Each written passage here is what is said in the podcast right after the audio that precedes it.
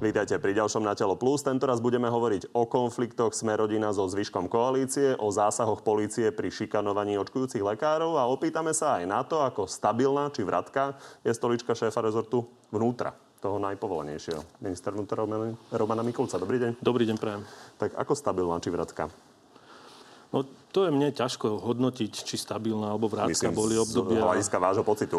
Môj pocit, e, myslím, nehrá v tomto až takú dôležitú úlohu, ako sú fakty a reálie, a ja zatiaľ nevidím dôvod na to, aby som odchádzal z funkcie. Samozrejme, pokiaľ by ten dôvod nevidel premiér alebo ostatní koaliční partneri. Počúvate kritiku o liknavosti, o tom, že niektoré veci nemáte v rukách. Beriete časť z tej kritiky? Túto konkrétnu kritiku o tom, či mám alebo nemám niečo v rukách, ani tak neberiem v tom zmysle, že je to veľmi sugestívne a je to veľmi subjektívny názor niektorých ľudí, ktorí hovoria o tom, či mám alebo nemám niečo v rukách, pretože to je veľmi jednoduché sa k tomu vyjadrovať niekde z postu poslanca alebo mimo toho, keď niekto sedí na stoličke ministra a konkrétne vnútra. Takže ja väčšinou som človek, ktorý sa snažím hodnotiť druhých na základe výsledkových práce a myslím si, že za nami tie výsledky sú. Hovorí sa o rošáde teoretickej, má to logiku. Vzhľadom na to, že Gábor Grendel bol jeden z kandidátov teoretických na ministra vnútra úplne od začiatku, poďme sa pozrieť na to, čo on na to hovorí. Ak by Roman Mikulec odišiel z postu ministra vnútra a opäť by vám ho ponúkali, odmietli by ste to aj ten teraz? Aj túto otázku som čakal a nebudem na ňu odpovedať, pretože je naozaj čisto hypotetická. Takáto rošada nebude?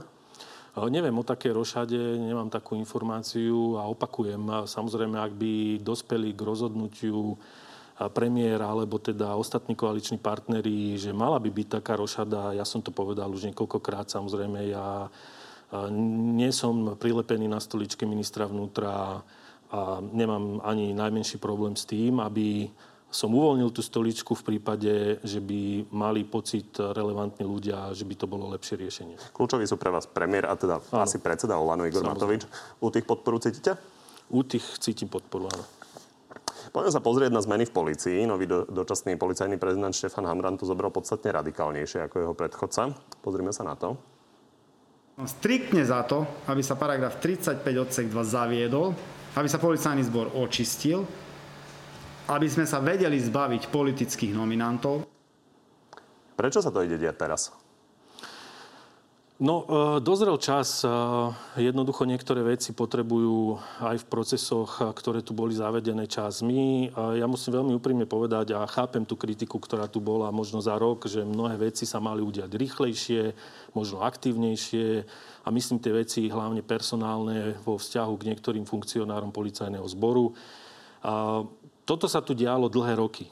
Vždy po výmene ministra nastali čistky a to boli politické čistky, povedzme si to tak, ako to boli, pretože bolo, došlo k celoplošnému vymeneniu mnohých funkcionárov a mnohých z nich potom, keď sa samozrejme situácia zmenila, tak sa samozrejme vrátili do funkcií a mnohí z nich aj do vyšších funkcií.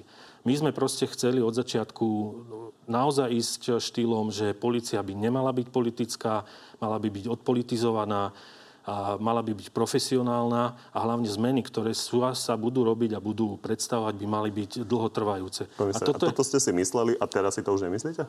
Nie, ja si to myslím.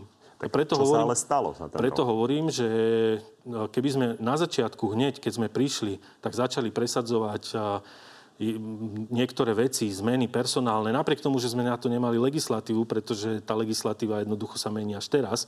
A v roku dvetisícdevätnásť si Smer zabetonoval mnohých funkcionárov v rámci policajného zboru tým, že paragraf tridsaťpäť odsek dva bol vyňatý zo zákona, ktorý tam bol predtým. Tento paragraf ste si tam mohli dať pred rokom. Preto hovorím mohli, ale sme to neurobili. Ale lebo sme chceli, preto, lebo sme chceli to urobiť tak, ako to nikto pred nami neurobil. My sme chceli dať šancu tým ľuďom, ktorí sú, aby nemohol niekto povedať, že my teraz robíme politické čistky, ale sme povedali, veď OK, keď ste profesionáli a ste policajní funkcionári, tak ukážte, že naozaj to myslíte dobre s tým policajným zborom.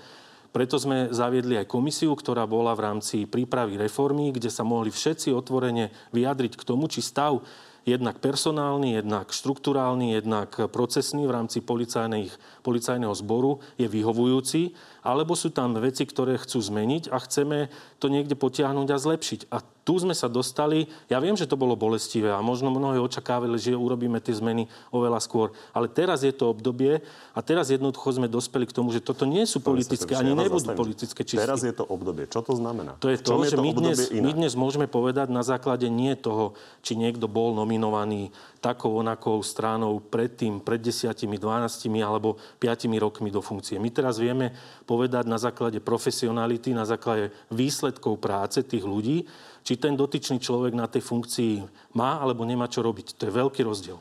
Takže ja absolútne odmietam, že teraz by malo dochádzať k nejakým čistkám. Chcete povedať, že teraz máte nejaké podrobné hodnotenia tých ľudí, ale samozrejme, na základe tých... Čiže my vy ste rok a pol vypracúvali hodnotenia? Ja nehovorím, že máme podrobné, že sme vypracúvali hodnotenia. Máme skúsenosti, vieme, ktorí ľudia, akým spôsobom pristupovali. Samozrejme, máme aj hodnotenia v zmysle tom, že vieme, ktorí funkcionári ako pristupovali napríklad k mnohým návrhom, ktorí prichádzali k návrhom na zlepšenie činnosti, ktorí napríklad boli aktívni v príprave reformy, mnohých opatrení a tak ďalej a tak ďalej. Čiže tieto skúsenosti a tieto hodnotenia máme.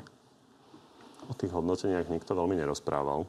Viete, lebo zvonku to vyzerá tak, že buď robíte zbytočné čistky, lebo tam chcete svojich ľudí, alebo druhá možnosť, že robíte záslužnú prácu, ktorú bolo treba urobiť dávno. Ale znova opakujem, tá záslužná práca, keby sme ju urobili hneď a spravili to tak, ako každý pred nami, a spravili len na základe toho, že sa zmenil minister vnútra, alebo teda a politická garnitúra. A teraz by sme vymenili všetkých funkcionárov v policajnom zbore, tak ako si to mnohí predstavovali, tak by sme dodnes počúvali, že sme urobili politické čistky. My sme to neurobili. My nie, teraz to nebudeme počúvať. Lebo opozícia to, to hovorí. Ale opozícia to môže hovoriť. A zrejme by to, to hovorila rovnako pred rokom ako samozrejme, teraz. Samozrejme, veď čo má, čo má opozícia hovoriť, keďže...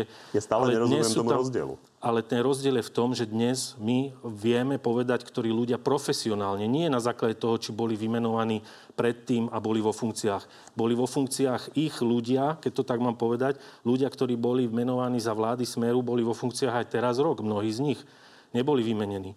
Ale teraz my, keď budeme, ak budeme niekoho meniť, keďže dojde, aj pán policajný prezident samozrejme má svoje personálne návrhy, a ak dôjde k týmto výmenám, tak dôjde k tým výmenám na základe profesionálneho prístupu za ten rok a pol, ktorý mali tí ľudia. Dobre, poďme rozdiel. Sa pozrieť, začali ste policajným je... prezidentom a toto mu odkázal v, na telo naposledy v nedeľu pán Kollár. Aby som pána prezidenta veľmi upozornil, veľmi tvrdo upozornil, nech váži slova, lebo našich ľudí už sme tu raz mali. A keď to znova zavedie, tak bude mať veľký problém. To bola narážka na tých našich chlapcov, o ktorých hovoril v spojitosti teda s elitnými vyšetrovateľmi NAKA.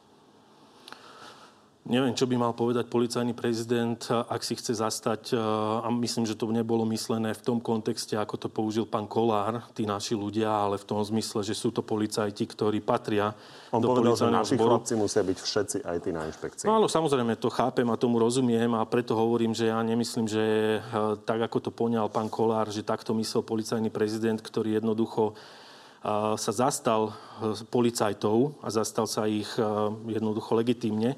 Takže v tomto zmysle nevidím v tom nejaký problém.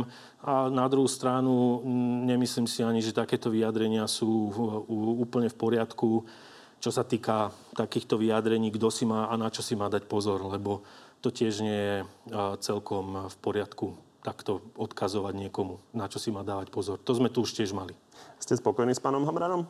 Ja zatiaľ nemám dôvod byť nespokojný, komunikujem s ním aktívne, on je aktívny aj v tých oblastiach, ktoré sme si dohodli, samozrejme robí ma naozaj právomoci určené tak, aby jednoducho toto všetko smerovalo k zlepšeniu situácie v policajnom zbore. On chystá viacero zmien, viacerých ľudí. Už ste mu nejakú odmietli?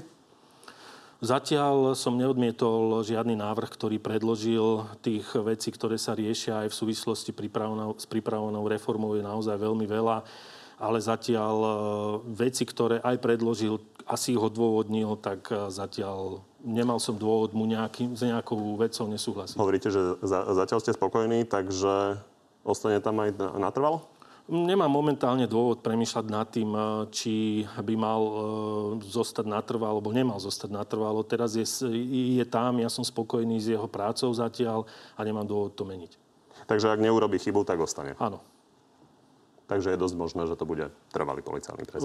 Je to, je, to, je to jedna samozrejme z možností. Ja nevylúčujem no, žiadne možnosti. Rozmýšľate nad inou momentálne? Nie, nie, nie. Hovorím, nemám zatiaľ dôvod meniť toto rozhodnutie. Ja som s jeho prácou spokojný. A... Takže momentálne je pán Hamran jediná voľba. Áno. A ďalšia výhrada, ktorá zaznieva najsilnejšie z opozície, je, že teda elitní vyšetrovatelia NAKA, ktorých pustil z väzby súd, tak pokračujú v prípadoch, kde sú obvinení. A policajný prezident sa postavil na ich stranu proti inšpekcii. Poďme sa na to pozrieť. Áno, boli tam pochybnosti, nejasnosti a bohužiaľ aj podozrenia vo vzťahu k aktivitám toho vyšetrovacieho tímu, ktorý vyšetroval našich chlapcov. Pán minister, vysvetlite aj opozičnému voličovi, že prečo je vlastne dobré, aby boli v službe obvinení ľudia a pokračovali v tých prípadoch? Uh... Oni obvinení boli, súd povedal, že tie, ich stíhania boli nedôvodné a neopodstatnené. Súd povedal, ale stíhaní sú naďalej. My stále, áno, to je pravda, stíhaní sú naďalej, sú obvinení naďalej, stále platí prezumcia neviny, čerpajú si dovolenku, to je treba povedať. Čiže všetci sú, budú mať dovolenku, kým áno, sa to definitívne nie sú, nevyrieši? Nie sú aktívne zapojení momentálne v činnostiach tímu. Čiže všetci budú mať dovolenku, kým toto nebude zostalo? Áno. A s tým, samozrejme, na druhú stranu je to aj právomoc policajného prezidenta a v konečnom dôsledku potom aj moja, aby sme rozhodli, tak ako aj zákon hovorí, že aj v prípade obvinenia, pokiaľ tam nie je ovplyvnená alebo respektíve ohrozená nejaká činnosť služobného úradu, môžu zastávať funkciu. My ale samozrejme... A ja, ja akceptujem aj rešpektujem rozhodnutie aj súdu, aj prokuratúry, aj inšpekcie ministra, ktorá samozrejme vykonala svoje úkony. Preto toto teraz je dôležité počkať si na písomné rozhodnutie súdu krajského, ktorý povedal, že teda tie stíhania boli neodôvodne neopodstatnené a potom na základe toho sa budeme riadiť ďalej, čo budeme robiť aj personálne. Na to rozhodnutie písomné čaká aj prokuratúra a tá potom môže ano. teda definitívne rozhodovať. Takže v každom prípade, ešte raz, kým to nebude zo stola, tak budú na dovolenke. Áno. A poďme sa pozrieť na tú inšpekciu, ktorú ste teda sami spomenuli. Takto dopadol jej bývalý šéf, pán Sabo, nominant Denisy Sakovej, už je teda odsúdený za korupciu. Ľutujete to, pán Sabo? Pán Sabo nepovedal nič, ale v každom prípade je odsúdený teda za to branie peňazí, mobilov, televízorov. Pán minister, nemeškali ste? Myslíte v čom teraz? Policajti si ho odviedli tak, že bol vo funkcii a vy ste tie podozrenia mali. Ja som nemal tie podozrenia. Ja som s pánom Sabom komunikoval ako s riaditeľom úradu inšpekčnej služby a ako náhle sa da- začali medializovať niektoré veci ohľadom, ja som chcel jeho vysvetlenie. On tvrdil, že to sú výmysly a že to nie je pravda. A jednoducho v zápätí asi na druhý deň došlo k tomu, že bol zadržaný. Takže tam... Mám pocit, že to bolo viacero. Nie, nie, nie, nebolo, určite nie. A ja v tomto mám absolútne čisté svedomie. Čo otázka výsluhových dôchodkov? Pán Sabo bol dlho v polícii, mal by dostať výsluhový dôchodok napriek tomu, že je odsúdený? E, no, je platný zákon. Je platný zákon. Či ho meniť? Teraz momentálne toto nie je na programe dňa. Nemyslím si, Váš že... poradca, pán Spišiak, bývalý prezident a viceprezident policajného zboru, hovorí, že on by to ponechal, že tých pár prípadov nie je takých dôležitých. To chcem práve hovoriť, že na základe možno jedného prípadu alebo skúsenosti z posledného roku ja si nemyslím, že teraz je doba na to, aby sme menili sociálne zabezpečenie. Vnímate ale, že verejnosť chce nejakú ja, spravodlivosť ja tomu, a ak niekto je korupčník, áno, ja, tak by možno nemal ja, dostať výsluhový dôchodok? Ja tomu rozumiem, rozumiem tejto argumentácii, len ste sa pýtali, že či teraz by sme to mali zmeniť. Ja si myslím, že toto je tak dôležitá vec, čo sa týka sociálneho zabezpečenia a príslušníkov policajného zboru a samozrejme v tom do toho zákona spadajú aj, aj mnohí ďalší, že to je naozaj na diskuziu odbornú a širšiu a nie len na základe toho, že či teraz by sme mali povedať, že to ideme zmeniť. Ja momentálne nie som za to, aby sa čokoľvek v sociálnom zabezpečení policajtov menilo. Mimochodom, tie pravidla pre kandidatúru na nového šéfa polície tak sú nastavené momentálne tak, že aj pán Spišiak by mohol kandidovať. Jeho ste zvažovali? Nie, nie. Uh, nezvažoval som a preto, lebo viem, poznám jeho názor. A jeho názor je, že by nešiel už za policajného prezidenta. Ja som s tým stotožený a musím úprimne povedať, že toto ani nebolo v hre. Ešte k tej inšpekcii. Tí vyšetrovatelia, ktorí boli zapojení do tých akcií voči vyšetrovateľom NAKA, tak sa chystajú na odchod. Požiadali o preloženie. Tam vyhoviete? Nemyslím vy, ale policajný prezident. Mm, teraz ste povedali, že tí vyšetrovatelia, že sa chystajú na odchod. Ja neviem o tom, že by bolo viac tých vyšetrovateľov, ktorí tam sú. Pani Santusová, by... pán Výšvader. Tak uh, jednoducho, ak uh, oni došli k rozhodnutiu, že chcú buď odísť, alebo teda byť preložení a stotožní sa s tým uh, ich nadriadený, ktorý má personálnu právomoc a ja budem o tom informovaný a bude mi to vysvetlené, tak ja nemám dôvod s tým nesúhlasiť. Máte tam už poriadok na tej inšpekcii? No, to je ťažká otázka, či máme niekde poriadok a hlavne na Ište, inšpekcii. No, tak Robert Fico to bude vidieť určite, Fico, určite úplne inak ako Igor Matovič. Ako, presne tak, ale tu treba povedať, že naozaj tak, či v policajnom zbore alebo aj na inšpekcii sú veci, ktoré je treba riešiť. Je ich treba riešiť veľmi veľa aj do budúcna a to sa týka aj personálu, aj procesov. A určite by som nechcel teraz tvrdiť, že všetko je úplne v poriadku. Pýtam sa na to, či sa podobná situácia nemôže zopakovať. Viete, nie je vylúčené nič na svete a teraz nemôžete ani povedať, že ak došlo k výbuchu sopky, že tá sopka nevybuchne. Nie, ale tom, ja mám prehľad, ale to sú veci, ktoré jednoducho ja teraz nemôžem povedať, že už sa to nikdy nezopakuje, pretože vyšetrovatelia, viete veľmi dobre, že sú procesne samostatní. Ja nezasahujem do vyšetrovania. Nemám na to právomoc, nemá na to právomoc ani riaditeľ úradu inšpekčnej služby, ani policajný prezident. To znamená, tých vyšetrovateľov je tam niekoľko, je ich tam desiatky. A ja nedám ruku do ohňa za každého jedného vyšetrovateľa. Ale e, nastavili sme procesy, zmenili sme veľa vecí už aj do tohoto času tak, aby jednoducho k mnohým veciam e, nedochádzalo tak, ako k nim dochádzalo v minulosti. No a opačná otázka z toho opozičného pohľadu. Kde je záruka, že sa vyšetrovatelia inšpekcie teraz nebudú báť akokoľvek sa dotknúť kohokoľvek na NAKA?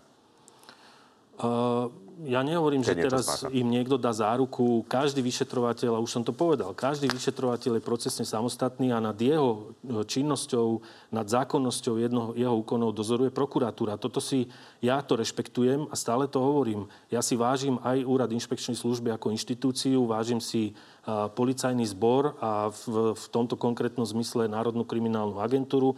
Všade je veľmi veľa poctivých, slušných policajtov, to treba povedať a aj toto cesto chcem poďakovať za ich prácu. To, že niektorí jednotlivci možno niekedy zneužili systém alebo možno využili nie celkom tým správnym spôsobom, to teraz by som bol nerád, aby dehonestovalo všetkých ostatných, ale jednoducho naozaj treba aj do budúcna. My na tom robíme. My sme nastavili aj tie procesy, aj kontrolné mechanizmy a mnohé z nich ešte sa budú samozrejme riešiť aj do budúcna. Máme a, nejakú víziu ohľadom toho, akým spôsobom zmeniť organizačne inšpekciu, keďže to vyplynulo aj z tej komisie, ktorá tu zasadala na, na obnovu právneho štátu. A samozrejme máme pripravené veľmi veľa vecí v rámci reformy policajného zboru, ktoré by mali všetky smerovať k tomu, aby jednoducho naozaj bolo zabezpečené čo najväčším spôsobom, že vyšetrovatelia budú mať otvorené ruky a budú fungovať zákonne. To je dôležité, to je najdôležitejšie. A samozrejme ja rešpektujem aj to, že nad tým dohliada prokuratúra. Dobre, a poďme k jednej aktuálnej téme, potom sa dostaneme k tej komisii. A polícia ponovom avizuje teda tvrdý postup pri útokoch na očkujúcich lekárov a očkujúcich sa vôbec, a keďže napríklad v Žilinskom kraji to vyzeralo v posledných dňoch takto. A zamorí krvnú banku. Ja mám preto operáciu. Ja sa bojím, že dostanem kontaminovanú krv. Bola, kedy boli plynovej komory a teraz toto. Vakcinovanie. Pán minister, toto sa nezačalo diať včera. Nezaspali ste? Uh, no, úprimne povedané, toto je jedna z tých vecí, ktoré uh, som aj vytkol policajnému prezidentovi uh, v zmysle, že toto sa deje samozrejme v regiónoch, deje sa to na úrovni okresov alebo krajov. Tam sú zodpovední policajní funkcionári, či krajskí riaditelia alebo okresní riaditelia, ktorí jednoducho túto situáciu mali vnímať, mali participovať v súčinnosti aj s miestnou samosprávou na tom, aby jednoducho verejný poriadok bol dodržaný. Toto je ich úloha a toto nie je úloha ministra vnútra nejakým spôsobom. Čiže áno, v mnohých prípadoch niektoré veci jednoducho mali byť riešené už skôr. Viete veľmi dobre, že minulý týždeň bolo aj výjazdové výjazd premiéra, kde sa zúčastnil aj policajný prezident. A na môj návrh tam policajný prezident išiel práve preto, aby sa táto situácia okamžite riešila a bol prijaté už prvé kroky. K tomu, aby sme si vedeli predstaviť, ako sa bude presne riešiť. Pamätáme si tú blokádu Bratislavy, kde teda nie veľa ľudí zablokovalo celú dopravu na dlhé hodiny a odôvodnenie vlastne polície bolo také, že nezasahuje, lebo takticky nechce spôsobiť nejaké konflikty. Je jasné, že keď začnete tých ľudí nejakým spôsobom odťahovať, tých, čo chcú teda protestovať proti očkovaniu, tak tie konflikty nastanú. Takže čo si máme predstaviť? Čo sa bude deť?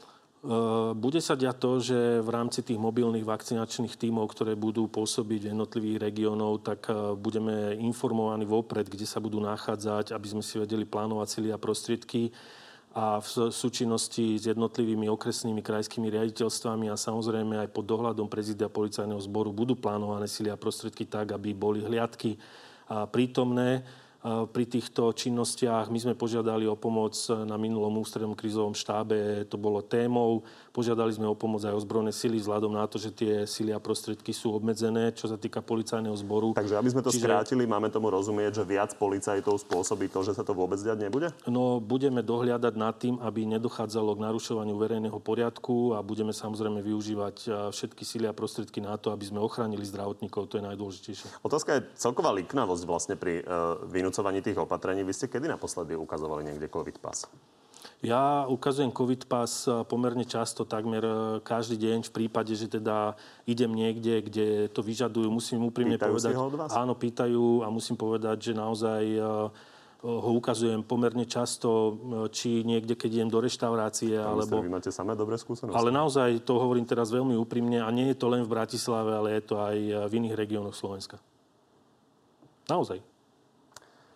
Možno ešte pokuta a za rôzne činnosti. Napríklad tá pokuta pre pána ministra školstva Grelinga za nenasadené rúško spred uh, roka a štvrť, z toho je čo? No, toto je jedna z tém, ktorú tiež sme rokovali aj na ústrednom krízovom štábe, keďže to súvisí aj s tým, že jednoducho uh, sú pokuty, ktoré môžu udeľovať príslušníci policajného zboru v blokovom konaní, ale samozrejme mnohé z tých pokút sa rieši priestupkovo a to riešia okresné úrady, respektíve priestupkové orgány. Áno, v tomto zmysle nie. Tie procesy sú nie celkom rýchle. Mnohé, mnohí tie, tí účastníci robia... V apríli dvetisícdvadsať. No, ja, ja tomu rozumiem, ale toto... Vy ja teda sa pýtate viem, na pokuty. Pokutou, vy sa pok... Ja som volal dnes hovorcovi pána Grelinga a nikto sa neozval. No, len to chcem povedať. Toto nerieši policajný zbor. Ja tomu rozumiem, vnútra, ale je to štátna správa. OK. Uh, Ja sa bu- môžem na to informovať a budem sa informovať, len hovorím, aj toto bolo témou, že bude sa musieť zmeniť priestupkovať. Hovoria, že pokuty a rozda- minister, ktorý je načapaný v telke, tak za rok neplatil pokutu a chcel ju zaplatiť. Ja tomu rozumiem. Toto je v prvom rade otázka na pána ministra Grelinga, či teda a prečo Mám nezaplatil volať, tú pokutu. Že kam si to môže zaplatiť? No nie, on určite bol vyrozumený o tom, no, že dostal pokutu. No určite áno, že dostal pokutu a či je to riešené.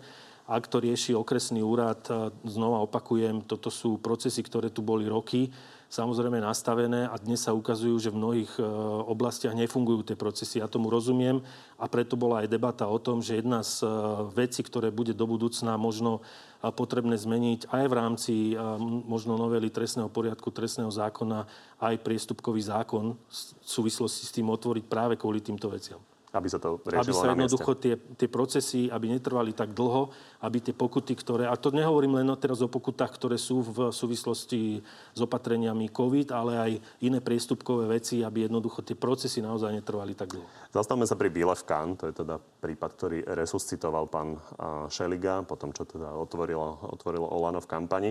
A on, pán Šeliga, upozornil na to francúzsku prokuratúru. Naše orgány s tým niečo robia? Áno, sú vykonávané úkony a my sme aj v kontakte s orgánmi francúzskými, ale nechcel by som ja teraz konkretizovať tie ďalšie. A bolo to na základe tej tlačovky pána Šeligu? Nie, nie, nie. Tie, tie veci prebiehajú už dlhšiu dobu z našej strany. To pre, pre, preverovanie, prešetrovanie. Takže to nie je len na základe... Čiže v rade mesiacov? Áno. Čo z toho bude? To ja vám teraz neviem povedať, čo z toho bude, prebieha vyšetrovanie a bolo by odo mňa nezodpovedné teraz hovoriť, že aký bude výsledok. Musíme si počkať. Vy si myslíte, že to neskončí len ako video, ktoré vstúpilo do dejín? Ktoré ja pomohlo OĽaNO vyhrať voľby? Ja nechcem teraz, lebo nepoznám tú skutkovú podstatu a nechcem do toho zasahovať a neviem, čo reálne vyšetrovateľ k dispozícii má a aké úkony tam boli aj v spolupráci s francúzskými orgánmi urobené. Toto je naozaj vec, musíme si počkať na to vyšetrovanie. Ale pýtali ste sa, či prebiehajú tam nejaké veci. Áno, my sa tomu venujeme a veci tam prebiehajú. Ešte sa dotkneme ďalšej opozičnej témy, Maďarskému pološtátnemu uh, fondu. Uh, respektíve Maďarský pološtátny fond sa rozhodol skupovať pôdu aj na Slovensku. Uh, aktuálne ministerstvo zahraničných vecí uh, oznámilo, že Maďari zastavujú ten program toho skupovania tej pôdy. Vy ste mali informácie o tom, že takéto niečo sa deje?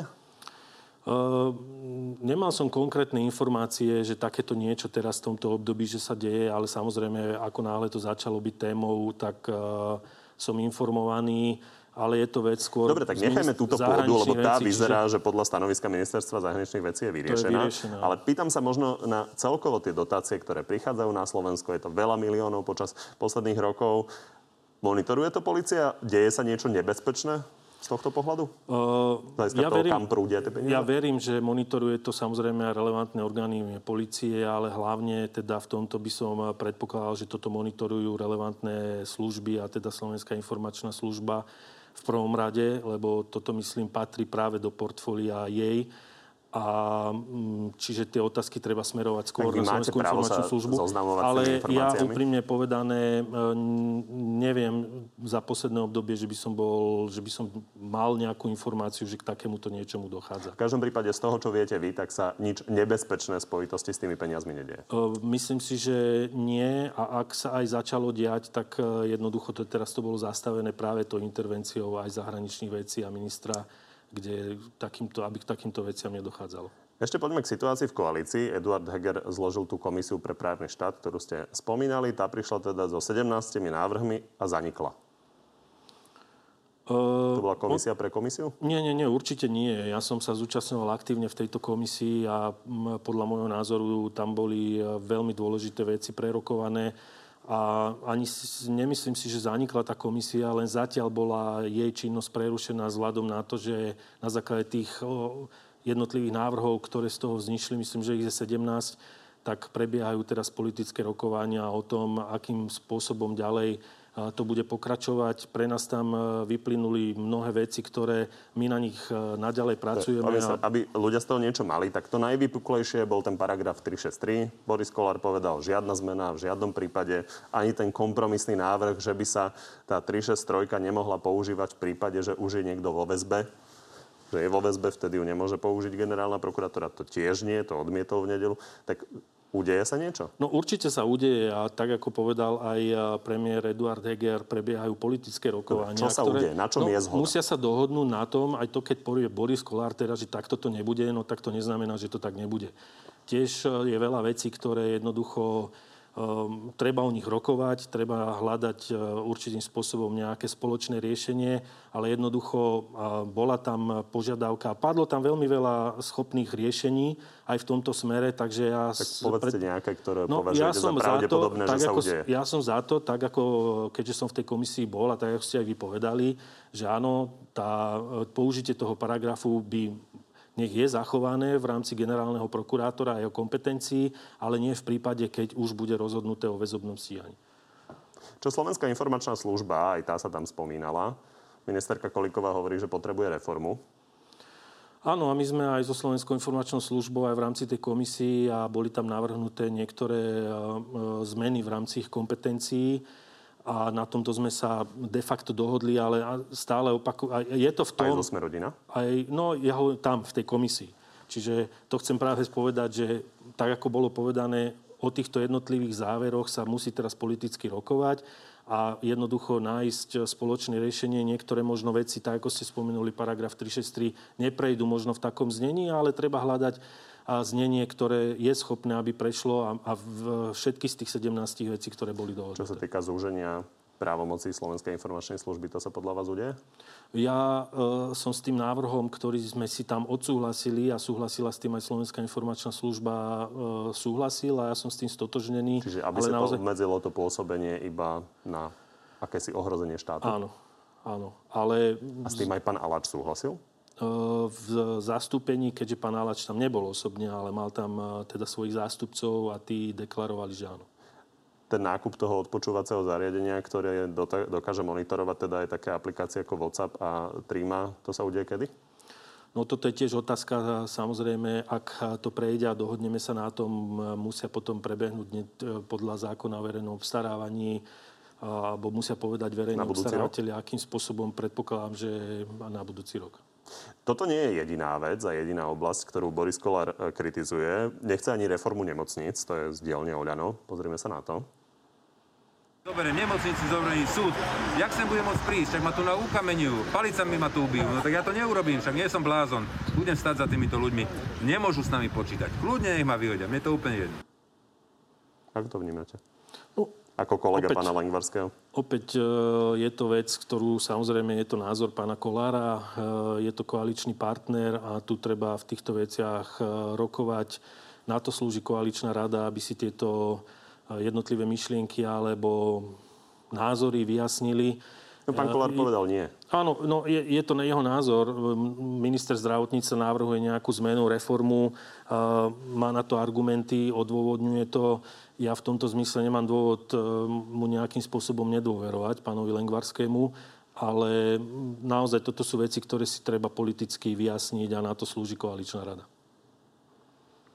Dobre, tak ešte súdna mapa. Richard Sulík sa stavia za svoju ministerku Máriu Kolíkovú a takto komentoval nesúhlas Borisa Kollára. Stráca to už aj t- takú tú pôsobivosť a ten účinok, už to, už to je tak, že jedným uchom dnu a druhým von. Pán minister, tri zásadné témy máte. S troma zásadnými témami pán Kollár nesúhlasí. Tak je ešte v tej koalícii?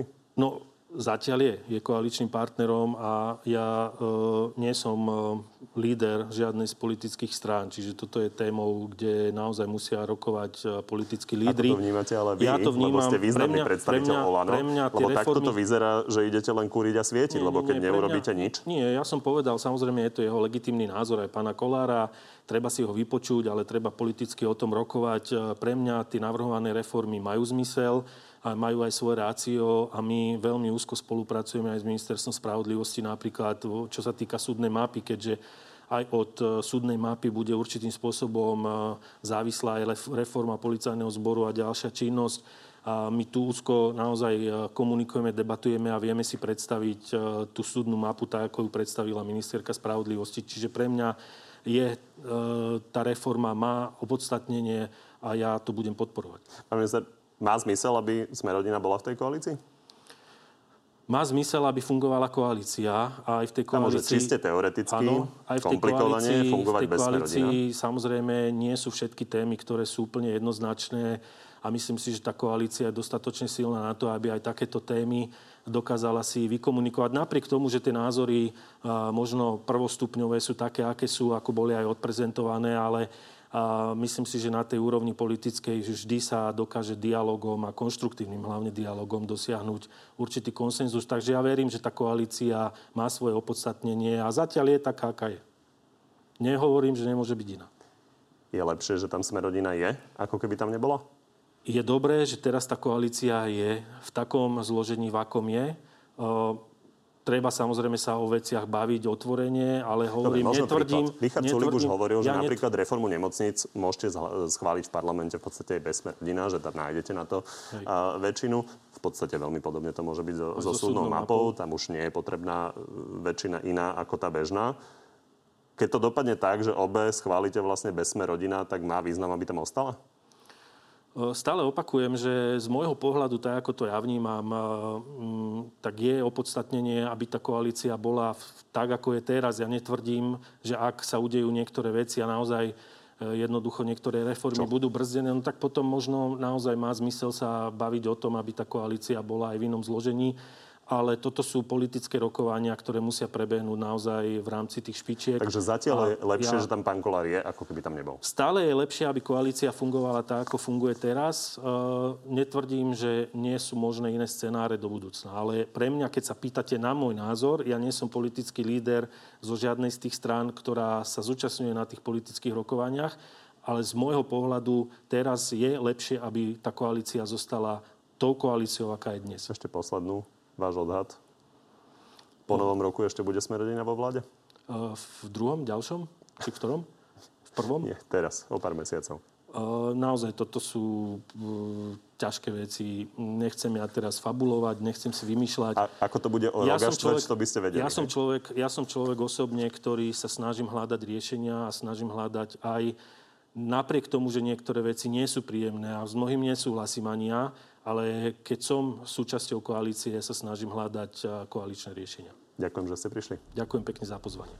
Z Náteľo Plus je to na dnes všetko. Pri ďalšom sa vidíme opäť o týždeň, v utorok o štrnástej naživo na tvnoviny bodka es ká alebo si nás nájdete v archíve a na podcastoch.